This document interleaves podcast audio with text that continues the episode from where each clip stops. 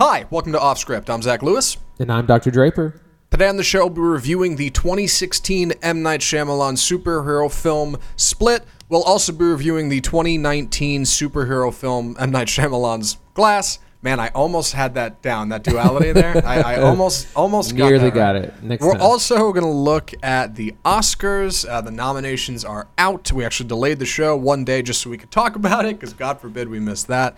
And first, we have some news, a story I'm very excited to talk about. Ghostbusters Resurrected. Jason Reitman will direct a new film set in the original universe, set to come out summer 2020. Andy, you found this story. What do you think? Yes, this is exciting news. As we all know, we had the attempt at a Ghostbusters reboot starring the all-female cast back in 2016. There was lots of controversy behind that film. It released to kind of mediocre reviews and money, and probably not going to see a follow-up to it. And then out of nowhere, we get this news that Jason Reitman is going to come back and do a sequel to the this is essentially Ghostbusters 3, following up in his father's footsteps. Ivan Reitman, who directed, I think, was it the first one or the second one? Ivan Reitman directed both of them, I think. Oh, okay. Yeah. And then we also actually got a surprise trailer announcing Ghostbusters a couple days after this story came out. Yes. Just a teaser, right? A bumper and a flash of a proton pack or something like that, and the traditional music. I'm a diehard Ghostbusters fan. I got a flight suit that I wear for Halloween, and I love those movies. I've watched essay on review on critique. I've watched so much Ghostbusters stuff in my time, and I love Ghostbusters. And when 2016 Ghostbusters came around, there was a lot about it that really broke my heart. And it's not to say it's because I had women in it. It's because of the controversy around it, because this thing I love got turned into this whole freaking debacle. And I was like, man, I just like Ghostbusters. Like, what's wrong with that? You know, I like bustin' makes me feel good. And so This certainly gets me excited. This is the son of the man who is essentially Ghostbuster number 5, Ivan Reitman. He helped write the films. He directed the films. He worked very closely with Bill Murray and Dan Aykroyd and Harold Ramis, the men who penned Ghostbusters. Like, I'm very stoked on this. Jason Reitman was actually in Ghostbusters 2, for any of you who don't know. He was the kid who told Dan Aykroyd's character at the beginning of the movie that his dad thinks he's full of crap, which was like a self-referential joke at the He-Man party. Anyway, I like Ghostbusters, is what I'm saying. And I hope this doesn't spurn controversy like the 2016 one did, but after the 2016 one, I don't see how it can't. You know what I mean? Well, it depends on what kind of direction they go. And, you know, we need to remember that they're all pretty old, the original Ghostbusters. Harold Ramis is actually no longer with us. So, you know, I don't know if the story's going to focus on them. I think they're definitely going to have to bring in some new blood, and that's probably going to have a little bit of diversity to it. So it'll be interesting to see what we get. But but I think this might be a better chance at a reboot than the 2016 version ended up being. I'm excited. Jason Reitman's a great director. For anybody who doesn't know, he made Thank You for Smoking. Up in the Air was Jason Reitman. He's done some really good work. And already, like, that teaser, and I know this is like, we haven't seen the movie, you're biased, whatever. The teaser looks sharp. It's a cool-looking teaser. Like, it looks neat, you know? I'm excited about it. I didn't know this was coming over the horizon. I hope there's not a whole lot of how to do about it. I feel like Leslie Jones made a statement that was something. I know the original cast is set to return. I know people are speculating about that because Bill Murray's sketchy about it. I know it's Sony, and I hate Sony, so I don't know what that means for this movie. But I'm excited either way. I hope it'll be neat. I'm excited to see the internet freak out about it. It'll be great. It'll be good stuff. The best you expect from film. Speaking of people freaking out about things in movies, Britain no longer permitting rape scenes, sexual violence in films rated for under 15-year-olds. This is a matter of rating. And over in Britain, the rating system's a little different. Andy, care to elaborate? Yes, it's not only in Britain, but the European system is much different. First of all, they have more categories. They have more breakdowns, which I think is actually a good thing. The other thing is it's done by it's a government board. It's not a private rating system like we have here. And the third part that's important about that is that you cannot go into a film if you are not that age, regardless of whether or not you have a parent with you, like here. Because here you can, if you're 5, you can still be taken to a rated R movie if you're with a parent. But in Britain or the rest of Europe, you cannot. Like, you have to actually be the age. Like, there are laws, and like the theaters can get in trouble. And so this was some big news that came out last week, that they decided that any scenes depicting sexual violence any film doing that would need to be given what's called a 15 certificate. So you would need to be at least 15 to see that. And so let me break down this a little bit better. So we have, R, PG-13, PG, 3 really pretty broad categories. And in Britain, they have 18 certificate, which is almost kind of like our NC-17. And then they have 15 and then 12. And they have two categories of age 12. They have 12 and 12A. And so 12A is for maybe a little bit more. I think you need an adult with you to see it. So again, part of what I brought this story up is just to kind of break down that they have what I think is a better rating system, because each category is broken down more. It's more age appropriate, and there's more, just more information. Like, there's a difference between a 12 and a 12A. So as opposed to, we just have PG-13, which is, I think, entirely too broad. Yeah. What do you think about this story? I think the rating system is certainly a conversation to have. Really, I'm a practical guy. I think I wanted to know, okay, hold on.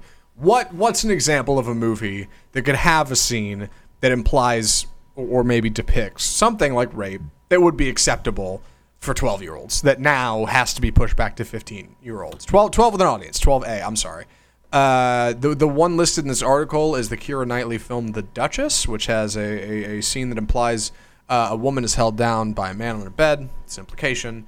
That can't make it through anymore. I guess it's good. I think it's probably good that a government is listening to its people. When people say, hey, we don't think this is okay for a film, they go, you know what? Maybe you're right. That doesn't really happen with the MPAA. Like, no, we kind of just have zero input. Yeah. No. If people are making money off of what happens, I guess it's okay. If the new Avengers movie features a city full of people dying off screen, that's fine. That's acceptable. Right. PG-13, great, or PG or whatever. So I don't know. I guess that pleases me, but ultimately, it doesn't mean. I don't know if it means anything for America. So no, it definitely doesn't. It doesn't mean anything for us. But it is. It's interesting that it changes how films will be rated over there. Things that might have gotten a 12 or a 12A will probably get a 15. So it just means directors will have to be a little bit more conscious of the content and kind of who it's for. And like I said, I think we could probably use to revamp our rating system. I mean, I don't remember when PG-13 was introduced, but I think it was probably over 20, 30 years ago. Right. And so, like I said, they have 15, 12, and 12A, and that really helps parents kind of know what's appropriate and not appropriate. And I think for us, if we had something like 15 and 12, those are probably good ages to break down as well. Yeah, it's an interesting thing. Over here we have the MPAA to rate movies. Over there they have the British Board of Film Classification. And the BBFC holds a consultation every 5 years, which it surveys a bunch of moviegoers, thousands of them. And that's where they make these decisions. I don't know what that would mean for America. It's interesting, though. That might be worth a Death of Cinema segment at some point. If you ask the general public what they think of movies nowadays, and if the rating system is okay, what would they say? I don't know. None of us do. Right. Nobody knows where film is going in America. Yeah. Our last story, and we'll try to keep this one brief. In honor of the Oscars, we felt it was also okay to mention the 39th Razzie Awards are out, and we don't want to spend too much time talking about them. Real quick, though, something we discovered just before the show. Has anybody ever seen the Razzie website, razzies.com, because it is god-awful. It is the worst. It's not... We can't find anything.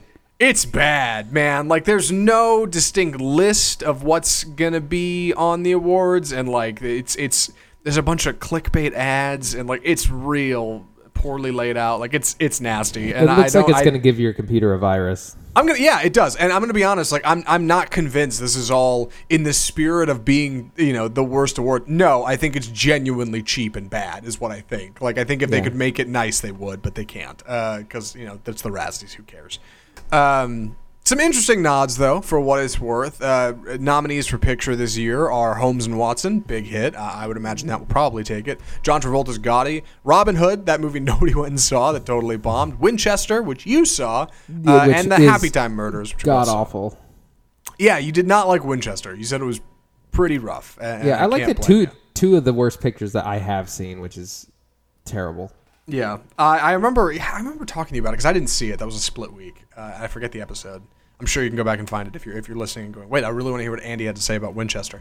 Yeah, I remember asking you about it. And just everything you said, you're like, I don't know, man. It was bad. It was just bad. Like it was like watching a freaking crime scene. Like just horrible.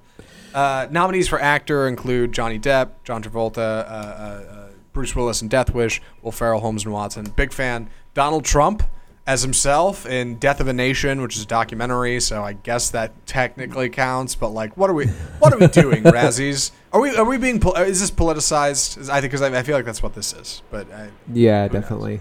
You want to talk about any of these, or just in general how they're pointless? Any thoughts on the Razzies? Well, I'm like the funny thing. I'm looking at Worst Actress right now, and just it's bad just from the names of these films. So Amanda Seyfried in The Clapper. Melissa McCarthy, both for Happy Time Murders and Life of the Party. Helen Mirren for Winchester. Jennifer Garner for Peppermint. That sounds like a terrible film. That's a good one. Amber Heard for London Fields. Also sounds like a terrible film. And I think that was a huge, huge bomb. I don't remember it. So for what it's worth, yeah. I don't know. Remakes, rip-off sequels. It doesn't really matter. The Razzies are one of those things, like, I guess are good for kind of a laugh, but ultimately, like, even looking at the website, I'm like, why does anybody pay attention to these at all? Why do they matter? Yeah, I'm surprised they get the coverage they do.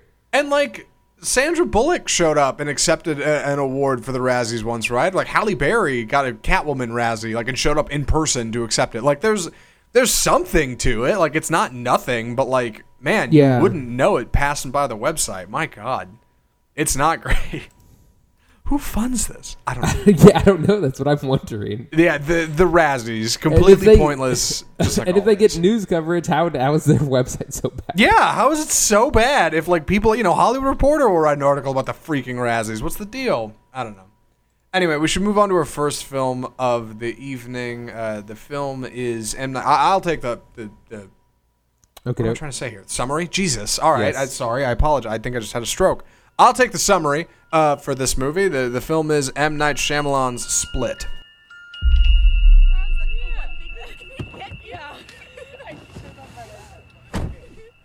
Hey, pardon me, sir. I think you have the wrong car.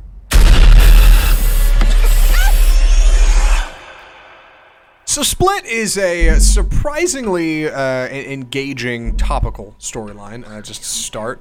A young girl is with some friends when they are essentially kidnapped by a mysterious man who suffers from a serious, serious case of split personality disorder, specifically a man named Kevin, who has 23 different personalities. The girls are kidnapped. They're taken to a compound. They don't know how to get out or where they are. They have no way to call for help. And they have to try to figure out how to escape from a man who is a multitude of different people. That's essentially the setup for Split. Very easy. Our man Kevin is played by James McAvoy. Anya Taylor-Joy plays the main girl, Casey Cook. We've got a host of other characters who I'm not really familiar with as far as acting goes, but good performances regardless. We have a psychiatrist that sees Kevin. Andy, what did you think of Split? So I really enjoyed this. This is the second time I've seen it. And I'm starting to think that Shyamalan is actually always better on rewatch because I definitely enjoyed it more knowing where it was going. Not that I didn't enjoy it the first time, but it's kind of even more enjoyable because Shyamalan leaves a lot of clues along the way as to where we're going, and so it's really cool when you pick up on those. But I thought it was cool. It's a mixture of a little bit of a horror B movie. It's a thriller. It's just James McAvoy is having a great time with his multiple personalities. That's a lot of fun to do. I really wish we'd seen a little bit more of those. We only get to see like 3 or 4 kind of distinct personalities, so I kind of wish we had gotten to see a lot more. But Anya Taylor-Joy is really good in this, and she's kind of on a roll career-wise. She has a really interesting backstory. It's the way it's told is really, really good. It's not his best work. It's not as engaging as some of his other stuff, like Unbreakable. But considering how bad most of his previous films have been, I thought it was a good kind of turning point in his career. Yeah, I was impressed by this movie. I only just saw it for this show. I didn't see it in 2016 when it came out. I remember you telling me about it and saying I should watch it, and I was like, yeah, totally. And then I didn't go see it because it was M. Night Shyamalan, and I'd been hurt before, which I think is a reasonable reason for a lot of people to not go see it. And they should. Split is a lot of fun. James McAvoy has just a boatload of charisma, and it shows. Like, you can tell he was really enjoying getting into these roles. He plays 8 different characters across the film. Really only 3 or 4 are particularly relevant. The others are kind of extra. You don't even get into the other 15 off of that. But you could tell he liked it, and he's clearly like the mainstay for what's happening. Anya Taylor-Joy is great. A little awkward at times, but I don't think that's necessarily her fault. Yeah, I'll get into that in a minute. The psychiatrist, played by a woman named, I think, Betty Buckley, is tremendous. She's really good. Very confident. Very calming, very a motherly kind of role. She was great. The other girls are okay, I guess. I mean, they're not in a lot of the movie, and that's all right. You know, they kind of take a backseat to the main plot. But I talked about this with 10 Cloverfield Lane. Like, there's so much challenge in the essentially single set piece drama where all your characters are locked in a room and can't leave. And this isn't quite that movie, but when you're locking characters in a compound or holding them hostage when they can't leave, you're basically getting down to that. Like, okay, we need to be able to tell an intricate, complex story through dialogue in a very small setting. And it's so challenging. It's deceptively difficult. And Shyamalan totally nails it. Like, the feeling of kind of terror and horror is of not knowing what's going to happen is great in this movie. There's problems with it, and I want to get into those. We'll get into those towards the end, I think. But for now, let's talk about what works. All right, what do you think was really, really effective in this movie?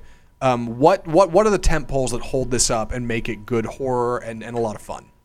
So I definitely like the mood and setting, because these 3 girls wake up in this, you know, they're kind of in this bunker or somewhere underground, and they're being trapped, but you're really disoriented and you're meant to feel like they are. I love how he starts this film because it really just jumps right into it. There's not a lot of long exposition or setup. Like, the girls are kidnapped kind of right in their car, essentially. Right at the beginning. And yeah. Shyamalan actually uses the same, I don't know if you noticed this, he used the same kind of cinematography that he did at the beginning of Unbreakable, where he's kind of, how he pans between both seats on the train in Unbreakable between Bruce Willis and then the woman at the very beginning of the film. He does the same thing with in the car at the beginning of Split. So that's just kind of a nod to that film. Knowing that this takes place in the world of Unbreakable, I see a lot of those references much more clearly now. It has a lot of the similar themes. It has actually similar lines. It has a deal. The train is a big deal in Split as it is in Unbreakable. So I can kind of see those parallels. Some of the writing is a little clunky. I'm trying to think. We're staying on things that are positive. No, yeah. I know. I want to dig into that, too. We'll get there. It's fine. But yeah, just mood, characters. I like that, you know, it was fairly realistic. Like, you know, at the beginning, like, the girls kind of come up with a couple of, you know, like, weak schemes to try and escape. And Casey Cook, Anya Taylor-Joy's character, is just like, nah, no, that's not going to work. No, stop it. Yeah. I think tone is the best place to start. His cinematography, the way he shoots this movie, everything's locked down on a tripod. I don't think there's ever handheld. If there is, I don't remember it. Everything is locked down and solid, and it's got this feeling of like really tight security, which is exactly how we're supposed to feel for our characters, and it shows. Like when it, you know, it'll lock on James McAvoy, and it'll be a shot for a minute straight of him doing something wacky, and it's like unsettling to watch because it's so odd, and the camera doesn't look away, it doesn't pan, it's just like, nope, here's exactly what we're looking at, here's exactly what we're dealing with. Like, this is immediate, this is now, and it helps us connect to our characters with that. I think it's dark, it's very dark, a lot of shadows, a lot of like, you know, one light bulb swinging in a dark room kind of situations. Ultimately, the payoff is not quite as satisfying as I had hoped, and I think a big part of that is because, well, I don't know. This was rated R. I really expected it to get pretty dark, and like it never really quite gets there, which was a bummer. Right. I guess I wanted more that way. This movie is definitely hurt by any knowledge of what happens or the universe it's set in. It really hurts it. It is PG-13, just for the... Is it really? It is. All right. That explains so much. I agree because I think if it were R and it could lean a little bit heavier into the horror aspect of it, I think it would be a little bit more effective. Yeah, like you could have really gone dark with it, and like you don't. And I wonder if that was because, well, this is the story I want to tell, or if it's I need this to kind of appeal to PG-13 audiences, or I need this to tie into a bigger story. Right. Which now we understand. And that again, that hurt it. Like watching this going in, knowing, hey, this is part of a bigger story. There's a sequel to this. Like, really hurts your experience. The less you know going in, the better. And unfortunately, if you're listening to this show, you already know, just like everybody else. At this point, there's more to it. Yeah, and that's a shame. Like, I Split does so well standing on its own. I don't know. And that's a bummer. Yeah. That's probably a good place to transition into the writing. Right. Okay, go for it, please. So most of it is pretty good. Again, James McAvoy is really incredible, and he has a lot of good dialogue. And his character, Hedwig, is probably the most fun, where he plays a 9-year-old, because that involves not only dialogue, but just a lot of mannerisms and that sort of thing. But yeah, so some of the writing is a little on the nose. It's a little clunky. A lot of the flashback stuff is done really well, but I don't know, that's about all I have to say about the writing. What about you? Man, I was really disappointed with two things in this film. The writing, specifically the dialogue, because like the plot is great. Like I love it. It's so simple, you know, there's elements in this that are Hitchcockian. Especially, like, again, this simple plot, but also like elements of cinematography that come right out of Hitchcock. I think the film opens with a Vertigo zoom, all that crash zoom pan, or whatever it's called. It opens with a Hitchcock shot. It opens with Hitchcock style opening credits. It's very inspired by that, like a simple plot, and the plot is great. A guy with split personalities kidnaps 4 girls. Great. Like, I love that. And the personalities fight over what's good and what's bad, and these girls are trying to get out the whole time. I love it. Great. But ultimately, like, the dialogue suffers. Not necessarily James McAvoy's, because I genuinely think he either had a lot of creative control with it. I think he could look at the script and go, no, M. Night, whatever, I don't know, Shyamalan. This is how this personality would say this, and M. Night would go, oh, yeah, you're right, totally, let's do that. Like, I think he had a lot of clout with that. Because a lot of the stuff in there just feels very particular to the character. Whereas the other characters, like Anya Taylor-Joy, when she's telling these other girls, hey, no, this isn't going to work, it's not super convincing. I'm like, these girls should be flipping out, dude, like tears and like banging on walls. And they're pretty chill. And like, I have trouble believing that's how that would go. You know, like I feel like they would be real panicked. And so it's not only the writing, but also the character directing.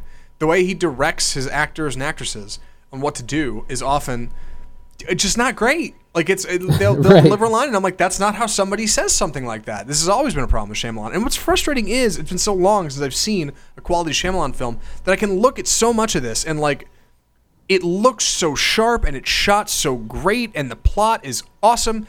It's like, it's all so good. And the way he shoots this movie and the tone of it and the setting is brilliant.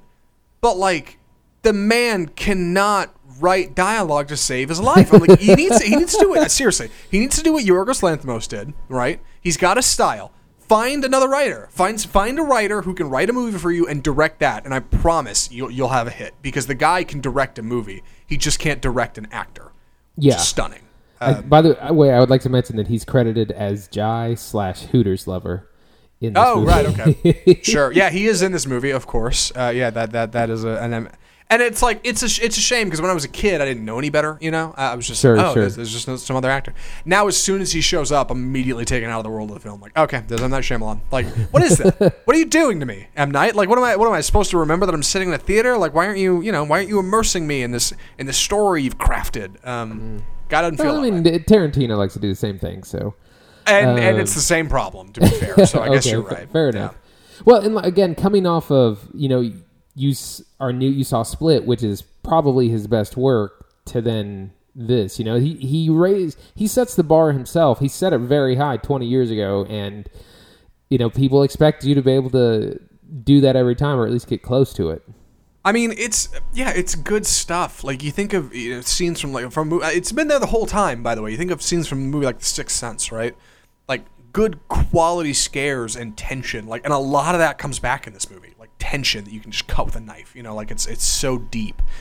But, like, when it comes down to characters interacting with each other, which is the basis for any film, that's where it feels weak. And it's like, you can't. Those are the bones, it's got to work there. Like, if it works anywhere, like, everything else is set dressing, and, like, that's where it falls apart. That's where it's weakest, and, like, it shows, and that's really a bummer. And I guess that's Split for me, a movie that works on so many levels, but somehow fails at its most crucial points. Right. I wonder how you would feel on a second viewing, knowing where it goes, if that would. Honestly, yeah, I think I might appreciate it more, because in a way, it's like sipping a wine with a real bitter aftertaste. It's a lot of fun and it's good, but, like, ultimately the problems are glaring. But you're right. If I revisit a second time, I think I can appreciate those things I like more, and I can overlook the things I didn't like. Right. I think that'll help a lot. And also, again, I can't go back to not knowing what happens, but. I feel like if you don't know where it's going, it helps a lot. Like, it really helps a lot if you don't know what's going to happen. Because eventually, like I said, there's a lot of similar themes and dialogue. And, Unbreakable deals with this, are we capable of more than, are humans capable of more than we think? Or at least are some of us capable of more? And when those themes creep up again in this, since they're related, it's not as, you're like, oh, this is kind of the same. Yeah, and, like, having seen the trailer for Glass, which explains this thing called The Beast, and the first teaser trailer explained that. So when I'm watching this movie and they're like, he's coming for you, and the girl's like, who? I'm like, The Beast. Right now. You just completely lose that. It's not necessarily that this movie has, like, a big twist that, like, oh my god, if you know that, then it's pointless. But, like, in a very Shyamalan way, if you know where things are going, it's not nearly as fun. And, like, that gives his movies, like, a fleeting brilliance. It's great the first time, and then after that, it's harder. But maybe you're right. Maybe I won't feel that way. I probably spent enough time rambling about Split. Any final thoughts for recommendations? Even the first time I saw it, the payoff is still not that exciting. Even not knowing any of that, who the Beast is or what he can and can't do. Even not knowing that, as was the first time I saw it, it still wasn't, like, a huge payoff. Yeah. Well, Andy, would you recommend Split? I would. There's enough good things about it. McAvoy's performance, Anya Taylor-Joy is, brilliant as always. There are some, like, serious subjects or thread themes touched on. Mental health, abuse, these sorts of things. It does have its problems, but overall, I really enjoyed it, and I would recommend it. I'm a fan of it. Yeah, despite the railing I just gave it, yeah, I would recommend it too, actually. There's a lot in this movie that, again, works really well. The tension is good. McAvoy is great. The look of it is fantastic. The feeling of, like, confined space and claustrophobia is good. Anya Taylor-Joy is great.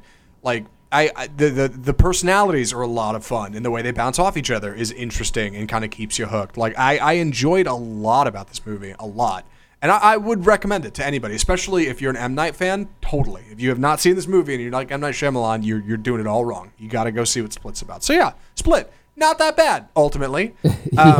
Yeah, I didn't think it was too shabby. So our what would normally be our Death of Cinema segment, we're talking about something particularly exciting. Andy, you want to do the honors?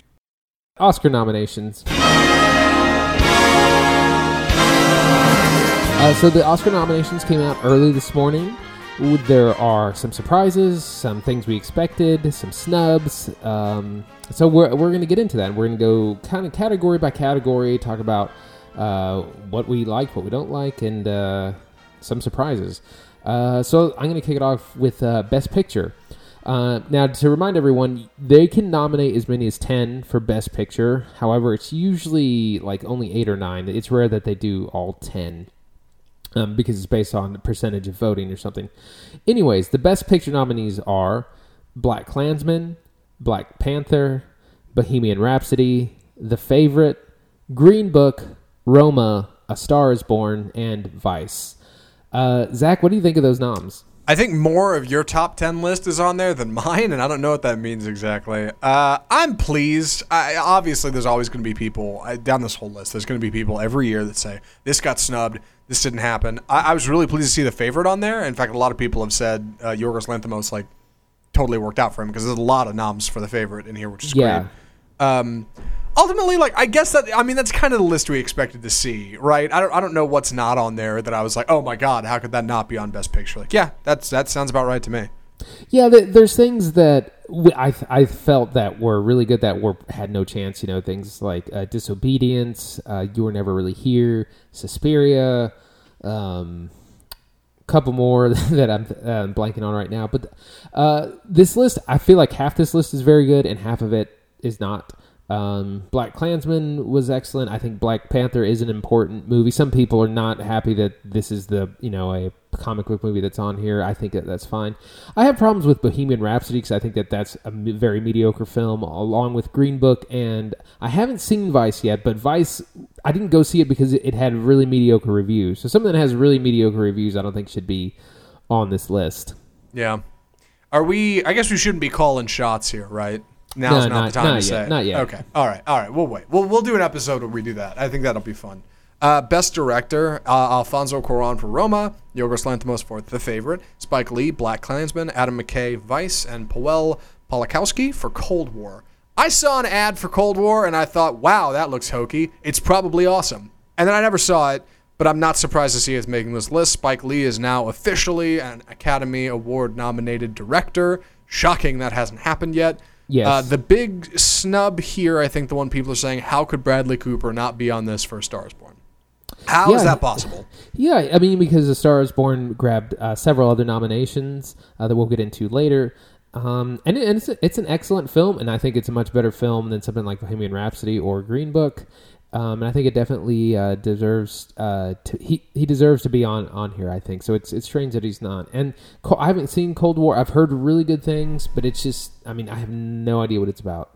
Like I said, I saw a trailer for it, so no, that's not enough to judge. And I haven't seen Vice, but I know it's controversial in an odd way.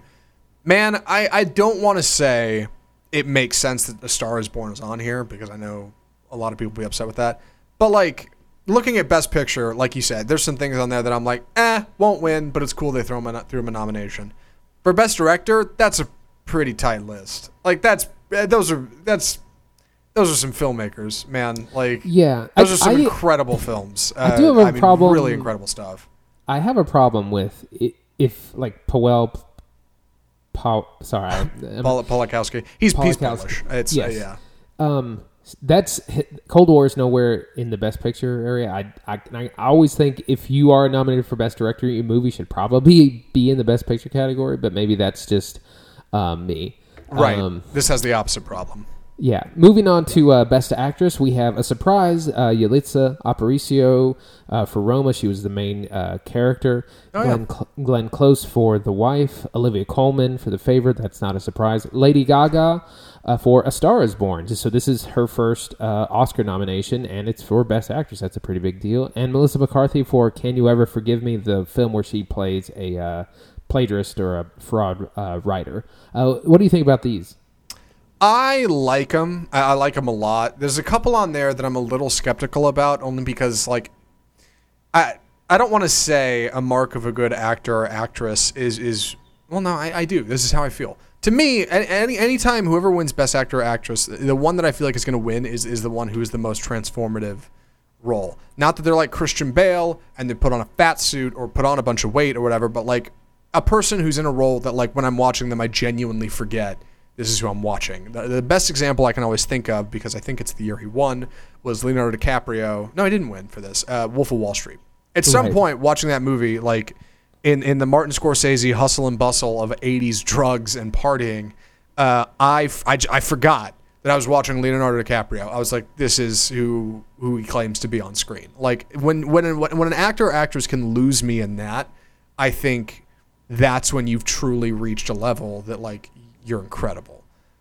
And when it comes to newcomers, not to say they're not incredible, I haven't seen enough of their work to really know. You know, this was your first one. I'm like, you could have been basically playing yourself for all I know. Like, I don't know the breadth of what's capable and what you're doing. And that doesn't make that independent performance any worse. I guess I'd just like to see more before I'm like, throw in Best Actor or throw in Best Actress. Like, I'm always skeptical when I see somebody's first big role on there. Again, yeah, I mean, not to say they're bad, just that's how I feel when I look at this. Yeah, I mean, Yalitza Aparicio she was a teacher before being in Roma. She had, like, no acting experience, or, like, she was not in anything. This is literally her first film, and I think she is probably largely playing herself. And I do think she was very good, but you know, I think for her being nominated is the big deal. I think the favorite here is The Favorite, which is Olivia Colman. I think that she's probably the heavy favorite in that category. Yeah, and Olivia Colman hadn't done much either before I get too far in the weeds on this. Lady Gaga was fantastic. I mean, they're all great. There's a reason they're on this list. I don't know if anybody else in the Academy feels the same way I do. So I guess we'll see. You know, just like always, we'll see. Best Actor. Christian Bale in Vice, Bradley Cooper, A Star is Born, Willem Dafoe at Eternity's Gate, Rami Malek for Bohemian Rhapsody, and Viggo Mortensen in Green Book. Andy, hot takes on Best Actor. You know, Christian Bale gets it for for wearing a fat suit. Definitely putting on weight, right? I mean, that was... Yeah, Bradley Cooper definitely deserves it for A Star is Born. I do think, I will concede that Rami Malek is very good in Bohemian Rhapsody. I don't think Viggo Mortensen should be on. Green Book is a really problematic film to begin with, and I don't think it should be anywhere near any of these awards.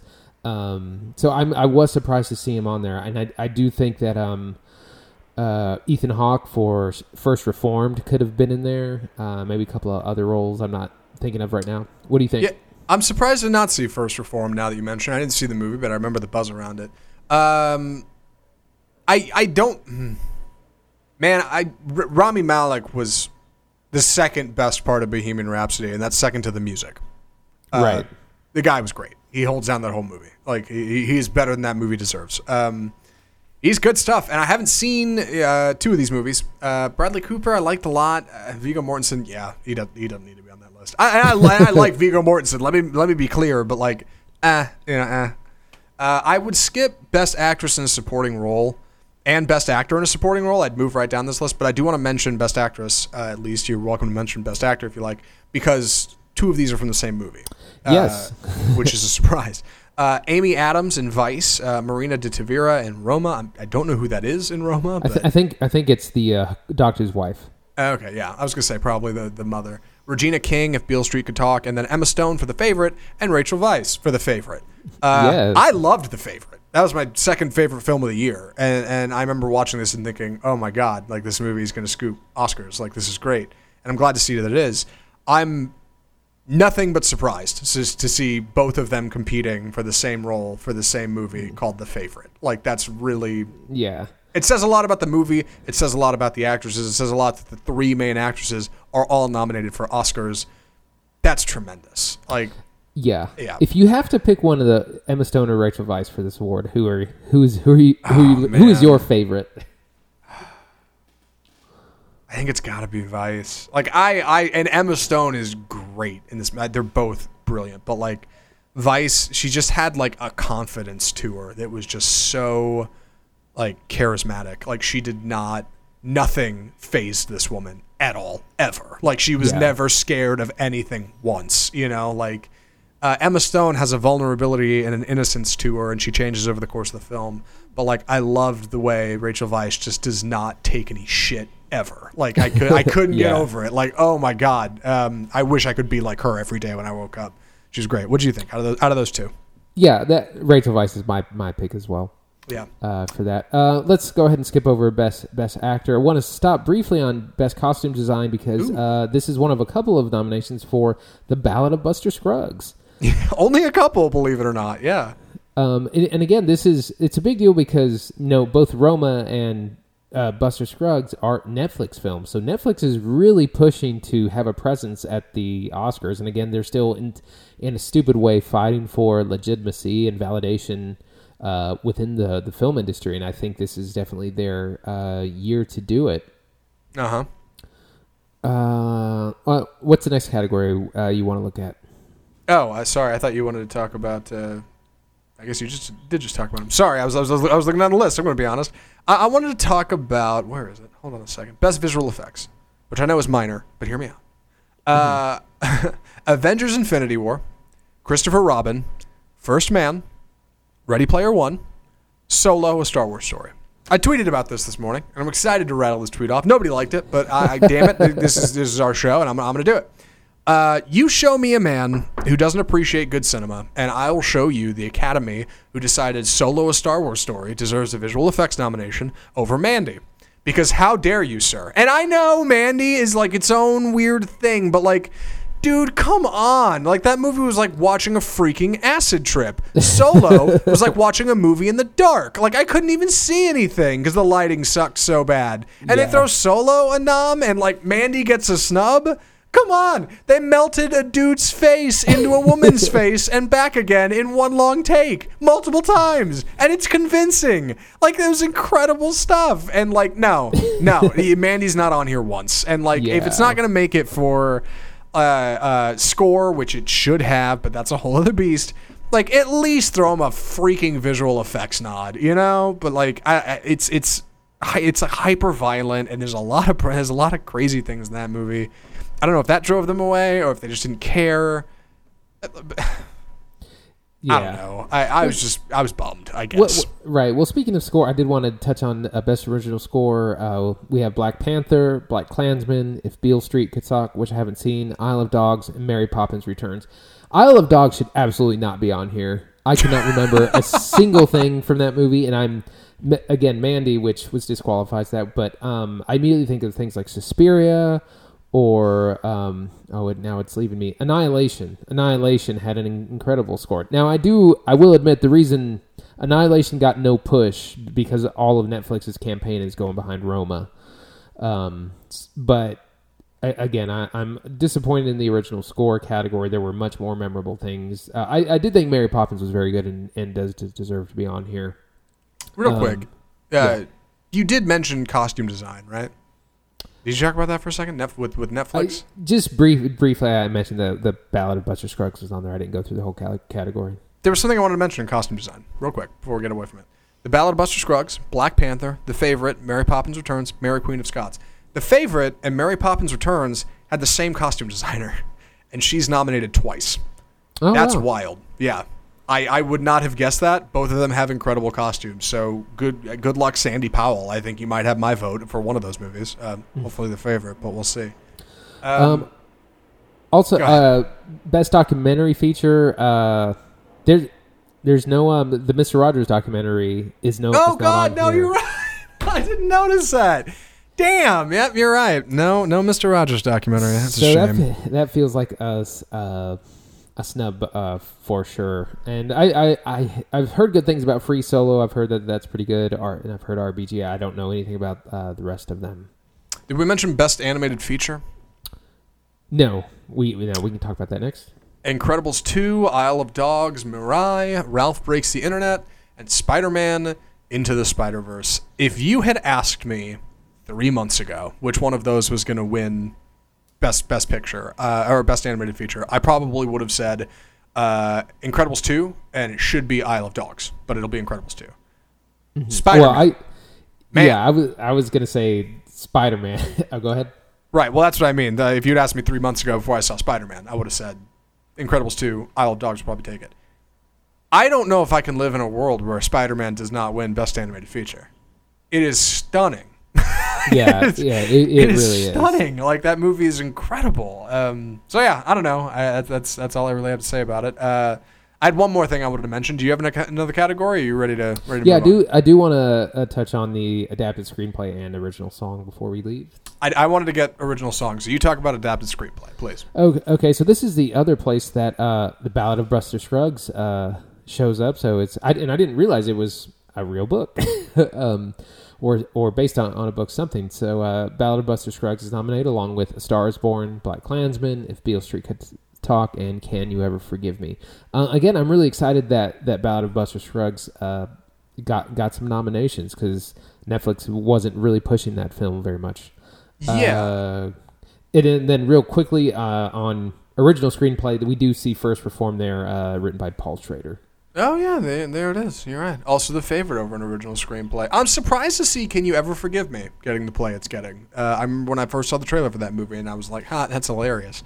Here we are. Like, it's a couple nominations. Melissa McCarthy, Best Actress. Like, that's worth something. You know, maybe I should take a look at that movie. Lastly, Best Original Song. All the Stars, Black Panther, by Kendrick Lamar. I'll Fight for RBG, the Ruth Bader Ginsburg documentary, which you watched recently, actually, right? No, you saw On the Basis of Sex. I thought you saw RBG. Excuse me. Before my Jennifer Hudson. The Place Where Lost Things Go, Mary Poppins Returns by Emily Blunt. Shallow, A Star is Born, written by Lady Gaga, Bradley Cooper and Lady Gaga. And When a Cowboy Trades His Spurs for His Wings, The Ballad of Buster Scruggs by Tim Blake Nelson and Willie Watson. Andy, does Shallow not win, right? It's definitely the heavy favorite. It's been it was like the anthem of that song, and it's... you know, it's sold millions of copies. My place for that, you know, I think that the song from Mary Poppins, The Place Where the Lost Things Go, is a better song, and I think that actually deserves this win. It's better written. It has better lyrics. I mean, because the chorus of Shallow is just saying, like, sha-la-la-la-la-la-la-la. Like, it's a good tune, but not good lyrics. And I do have a soft spot for When a Cowboy Trades His Spurs for Wings. I think just being nominated is special for. And there's a couple of other good songs from Ballad of Buster Scruggs. Like I said, the Mary Poppins song I think is better. Go ahead. I think you know music. Surprisingly, more than most people on this podcast might think you do. You're a music man. I think you're right. I think Shallow's still gonna win. Sure. it was one of the most downloaded songs of the year. Like, it's insane the play that song got. Like, it was Lady Gaga. It was big. It was coming out with this movie. There's an emotional trailer attached to it. There's an emotional film attached to it. Like, big deal. I think that's going to take it. I guess that's not a shame. I guess, if anything, I'm ready to leave that song behind me. I've heard it so many times. Yeah. But, yeah, I guess that is what it is. And that's the Oscars 2019. We will talk about... our picks. At some point, we got to do a short list for, like, the hot picks, who we think is going to win what. That will take just as long to talk about, so apologies if this was a very clumsy segment. We got a little bit of time left, though. We should talk about our last film. Andy, please take it away. We're talking about M. Night Shyamalan's Glass. Maybe this will all make sense if I explain who I am. My name is Dr. Ellie Staple, and I'm a psychiatrist. My work concerns a particular type of delusion of grandeur. It's a growing field. I specialize in those individuals who believe they are superheroes. So this is the third film, which is being dubbed the East Rail Trilogy. It is a follow-up to both Unbreakable and Glass. It takes place 19 years after the events of Unbreakable. At the beginning of the film, we meet David Dunn, played by Bruce Willis. He has since opened a home security store, and he kind of patrols the streets as the overseer, which is he's being called. And, you know, he has some superhuman abilities. He is super strong. He can kind of touch someone and know what kind of bad things they've been into. His son, played by Spencer Treat Clark, kind of mans the command center and, you know, talks to him through earpiece. So that's kind of what he's been up to for the last 20 years. But this movie is not just about him. It's also a follow-up to Split. So to avoid some clumsy exposition, we find ourselves in a mental institution where both James McAvoy has been captured, David Dunn, the overseer, and Mr. Glass, played by Samuel L. Jackson, Elijah Price. And they are confronted by a psychiatrist or a doctor played by Sarah Paulson, who is eventually tells them that they are delusional, that she specializes in treating people that think that they are comic book heroes or that they have superhuman abilities. And she essentially explains away everything that they think is special about them. And basically she has to try to convince them that they're just normal people or they're going to kind of be stuck inside this asylum forever or until they kind of give up the idea that they're superheroes. And again, we reteam. We have Bruce Willis, we have, again, James McAvoy, and we get a lot more of his personalities. We get Mr. Glass, we have Anya Taylor-Joy. So that's our setup. Zach, what'd you think? Man, I liked a lot about this movie. Just like Split, I think it's got some issues, but ultimately, like, I think it was a lot of fun. There's a lot in this movie that works. I do have a hot take about it towards the end here. No spoilers, of course. But first, I want to talk about what I think works in the movie. Andy, what did you think of Glass? So actually, I'm still kind of mulling it over there. I agree that there are things that I think work really well. There are some great scenes. There are some great monologues and dialogue. And then there's also some really clumsy scenes and really clumsy writing and there's way too much exposition and just characters talking and literally explaining what's about to happen. I again, like I said with Split, I think Shyamalan is better on second viewing, so I think I would actually enjoy this more after knowing where it goes. But I think I was a little disappointed, but it's growing on me, I'm starting to look at it more fondly the farther away I get from it. Okay, so there's got to be a place to start this. Let's start at the beginning. I think a very good place to start. This, of course, follows Split, but more closely follows the story of David Dunn picking up from Unbreakable 21 years ago. Definitely a haul. How does this movie pick up those pieces, and do you feel like it transitions like evenly? Does it feel like, okay, this makes sense for where these characters would be? Do they feel out of place? Do the characters in this movie feel like the characters from the other movie? Have they changed? Have they grown? What do you think? Yeah, I do think it's a pretty amazing transition, especially because I read that they use some unused footage from Unbreakable to kind of do some flashbacks. And so you see, you know, the Bruce Willis from 20 years ago. You see the child version of Spencer Treat Clark's character, which is, I think those are really cool touches, and it makes a lot of sense narratively that this is kind of where it would be. At the same time, that's a lot of time, and I kind of wish we dug in a little bit more into what David Dunn has been up to for the last 20 years. I feel like there's a film missing in between here. Yeah, which is funny because apparently, like I talked about in the last episode, back in the day when Unbreakable came out, Bruce Willis and Samuel Jackson and M. Night Shyamalan all said it was a trilogy. They all said this is the first in a series of three. So supposedly, this is the way it was always supposed to go, according to them. This was the way. I mean, it's obviously a little bit longer over time. I don't think they meant for this to be three films over 22 years or whatever. I think it was meant to be three films over like five. But regardless, I think the way the pieces have picked up works great. Just like with Split, the characters I don't feel like have adapted great to the world that's adapted around them. There were specifically a couple characters I really had trouble getting in line with. In Split, I felt like it was really easy to connect to Anya Taylor-Joy's character because through some eccentric filmmaking, let me say that, we get a look into her backstory and who she is and why she is the way she is, and it makes sense. And there's a satisfying like arc of that character. In this movie, I didn't get what she was doing, like, at all. I was like, I don't understand why you're doing what you're doing. I don't understand what you think is a good idea here, what your motivations are. I don't understand how you changed over the course of Split and this movie, like what happened. But you're different, you know. You're not the same character I was able to connect with before. Not all the characters were like that, but a few of them were, and like in a lot of cases, that was just offsetting enough that whenever they were on screen, like it just distracted, and it was difficult for me to understand where they were coming from. Do you feel that way at all, or am I crazy? Yeah, one of the things that I think works so well in Unbreakable is just the relationship between the characters, because that's essentially a family drama. It's about a failing marriage, a struggle between a father and son to trust and connect each other, and you know that is really the core of that story. The supernatural stuff is cool, but it doesn't work without those close relationships, and I feel like this film is really lacking that. We're assumed that we already know everyone and we're really familiar, and so we miss out on those real personal touches that makes the other two films a little bit deeper. Mm-hmm. I did like the way the world is put together, just like Split. Like I like this world that Unbreakable is in. It's not quite reality, of course, but like It's such a clever spin on the superhero universe. Like, it almost could be.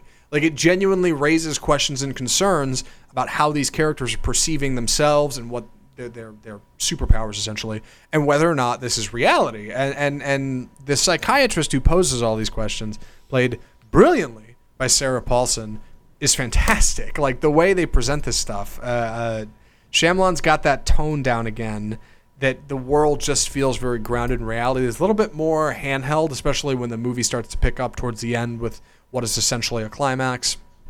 You do finally... Well, can't talk about that. That's a spoiler. Never mind. Mm-hmm. I loved the way Sarah Paulson's character questions these other characters. She does this great thing that felt very Hannibal Lecter-esque. She hardly blinks. Hardly ever. In fact, very similar to Samuel L. Jackson's performance in Glass. Hardly ever blinks, and the way she's shot and the contrast in the picture just makes her eyes look very just deep and dark. And so when she doesn't blink and she's got a very pale face and red hair and red lips and just dark eyes, like it's just kind of this haunting image of somebody questioning who these characters are and what they think about the world around them. And it's really, really hypnotic. Like I couldn't look away in the scenes when she's talking to them. Like it's really good stuff. And these characters who are flawed having to face those fears. Really, really cool. Yeah, I really wish that the trailers had kind of focused more on this because that's really the heart of the story, is that she is trying to convince them that they are not special people. And I wish the trailers had focused on that and not on basically the action scenes. Because that's it, like you probably don't remember the trailers for Unbreakable, but they were super mysterious and they had all this glass floating around, and they were like, you know, what if you never got hurt? What if you never like? They pointed towards the central premise, and I felt like the trailers and the advertising for this didn't really do any of that. And that's actually really interesting. I think what her character is trying to do, to try to say like, no, you're not special. Like this is why you can do these things. It's perfectly explainable. I think that's a really cool angle. Yeah. I was impressed. I mean, I think you're right. Let me before I talk about what I was impressed by, like Shyamalan said, he was like, this is not the movie the trailer is making it look like. Like, don't think of it that way. He's kind of right. Like there's still a fair bit of action and tension that no matter what's happening, you're waiting for things to go a certain way. Maybe the trailer gives that away. Like maybe that's where things go wrong. But yeah, just like how Split was this like Hitchcockian drama of, you know, a guy with multiple personalities kidnapping four girls and how are they going to get out? And then it turns out it's a bigger thing. I kind of wish this movie had done the same thing, and it doesn't. It takes a while to get to the stuff where, okay, now they're questioning who they are and whether or not the reality is what they think. They could have done the whole movie that way. Just like how Anya Taylor-Joy and her friends are held captive in Split, these characters could have been held captive by the psychiatrist.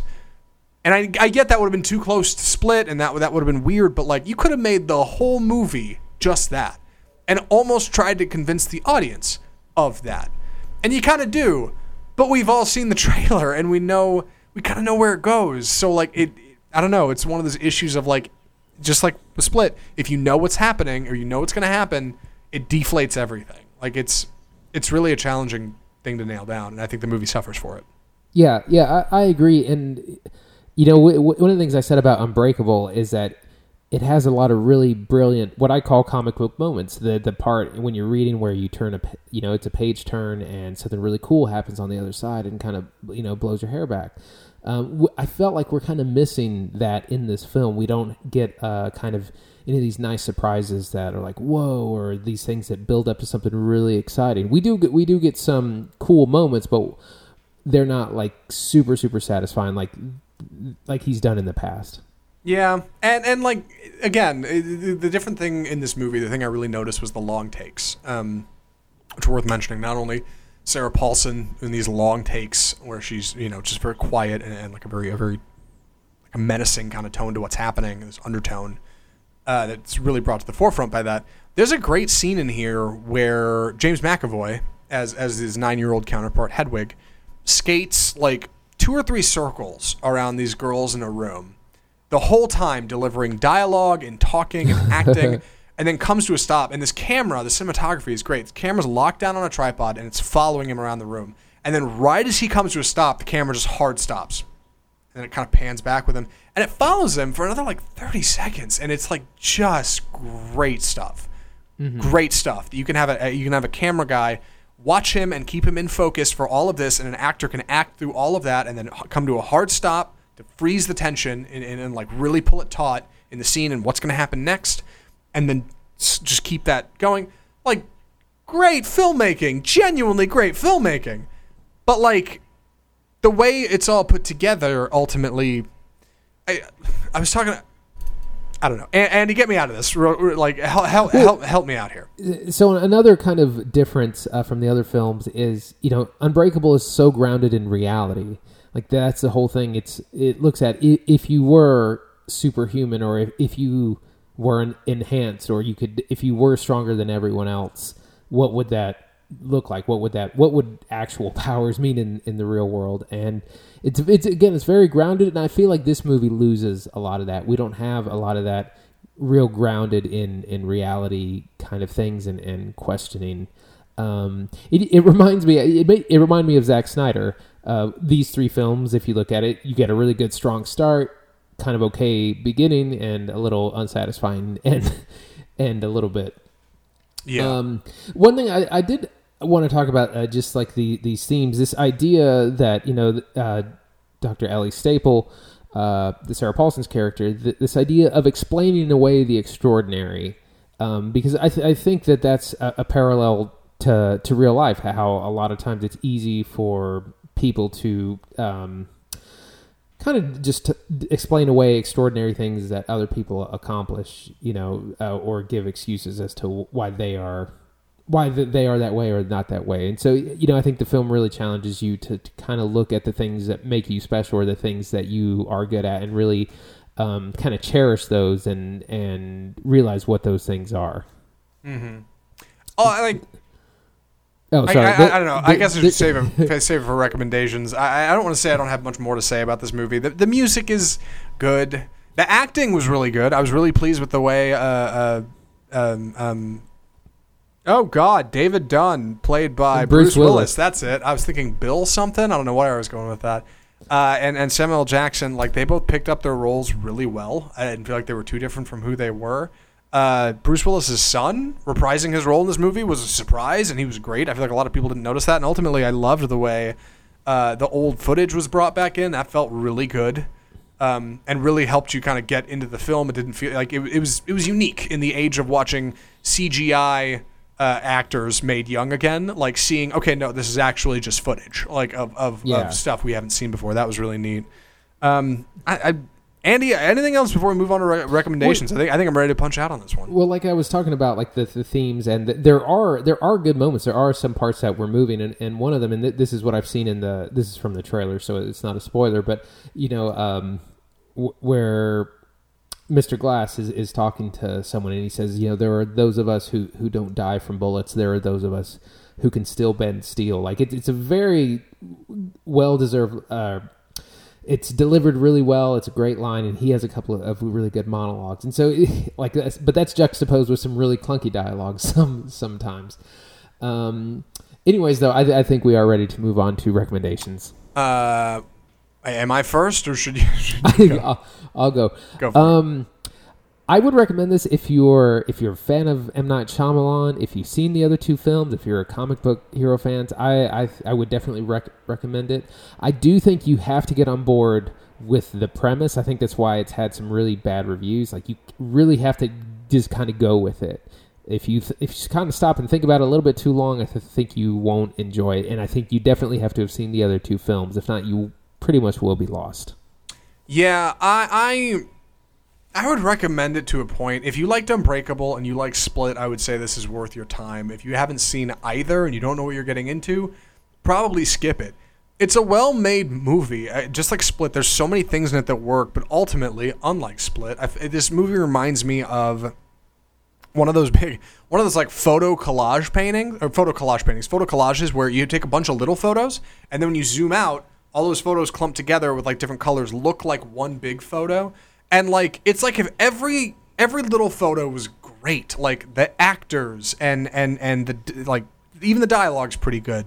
And the cinematography and the tone and the setting and the music and the color and the plot. If all of that worked great and you put them all together and you zoom out and it's just, like, a big, crappy photo. Like, that's what it felt like. Like, somehow at the end of that, it's not that satisfying. And, like, maybe I'll revisit it and I'll feel totally different because there's a lot in this movie that works. But ultimately, somehow I walked away just a little dissatisfied. And, like, there's for getting so much right, it's a shame. You shouldn't feel great when you leave the theater. Yeah. I just didn't feel that way. So yeah, that's... I agree.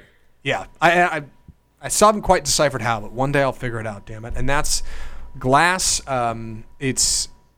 the end of the Unbreakable trilogy, for now, seems hard to believe. Or is it? Yeah, it seems hard to believe in the middle of the superhero, like, craze that M. Night Shyamalan has stumbled onto this brilliant formula that nobody else is doing, and he's like, I'm going to move on to other things. I mean, that's what he said in interviews. He's like, nope, I've got other stories to tell. I'm like, well, you're insane. Like, I would, if anything, hand this off to, like, some other director and keep doing your thing and keep making bank off the Unbreakable universe because there's totally potential for that, you know? I would have loved to have seen a film with, you know, David Dunn's character, you know, 10 years in, him having, you know, kind of like the Dark Knight movie, the movie where you're already an established hero and you're, you know, taking on a new challenge. I think that's really... missing from this series. Yeah, it's tough, man. Like, I think there's so much potential for what he's doing. Unfortunately, just like with Sixth Sense, when everybody's like, ooh, you gotta look for the twist, I feel like every Shyamalan movie I see from now on, at some point I'm gonna be like, wait, is this in the Unbreakable universe? Because is this yeah. Is this another one? Like, because he said he's not doing it anymore, but maybe, like, I don't know. They did it with Split. Like, I don't know what to expect. I think there's such potential, and it didn't quite get where I wanted it to. I don't know if the reviews are valid because I was getting like a 40 or something. Like, I don't know if that's legit, but, like, man, there's a lot in this that worked. Shyamalan is not a bad director. I think he's a bad writer. That's what I think. Yeah. So yeah. And with that just about wraps our show for the week. We're going to be taking a couple weeks off coming up, believe it or not. It's January. I've got a vacation thing. There's nothing good coming out. What better time to not do the show? But we are going to return with the Lego Movie 2. Very excited to talk about that. Hopefully it's not terrible. After seeing the first one, I can't imagine it is, but we've been surprised before. We'll also talk about something else, and that'll be a surprise when we get there. So expect a show in a couple of weeks. Otherwise, thanks for listening, I guess. If you liked what we had to say, if you thought it was dumb, if you thought Glass was totally worth your time, you thought Split was terrible, if you have any Oscar thoughts or news thoughts or otherwise, let us know at mail@offscriptfilmreview.com. Hit us up on Facebook. We're on Twitter. We're on Instagram. We're around, and we're happy to talk. And if you can swing it, leave a rating or review, too. We'd appreciate that. How about that, a rating or review? Maybe both? I don't know. That's but right. Check out our website at offscriptfilmreview.com. Good God. I'm falling apart here, Andy. From all of us at Off Script, the home of bold cinema, I'm Zach Lewis. And I'm Dr. Draper. Thanks for listening.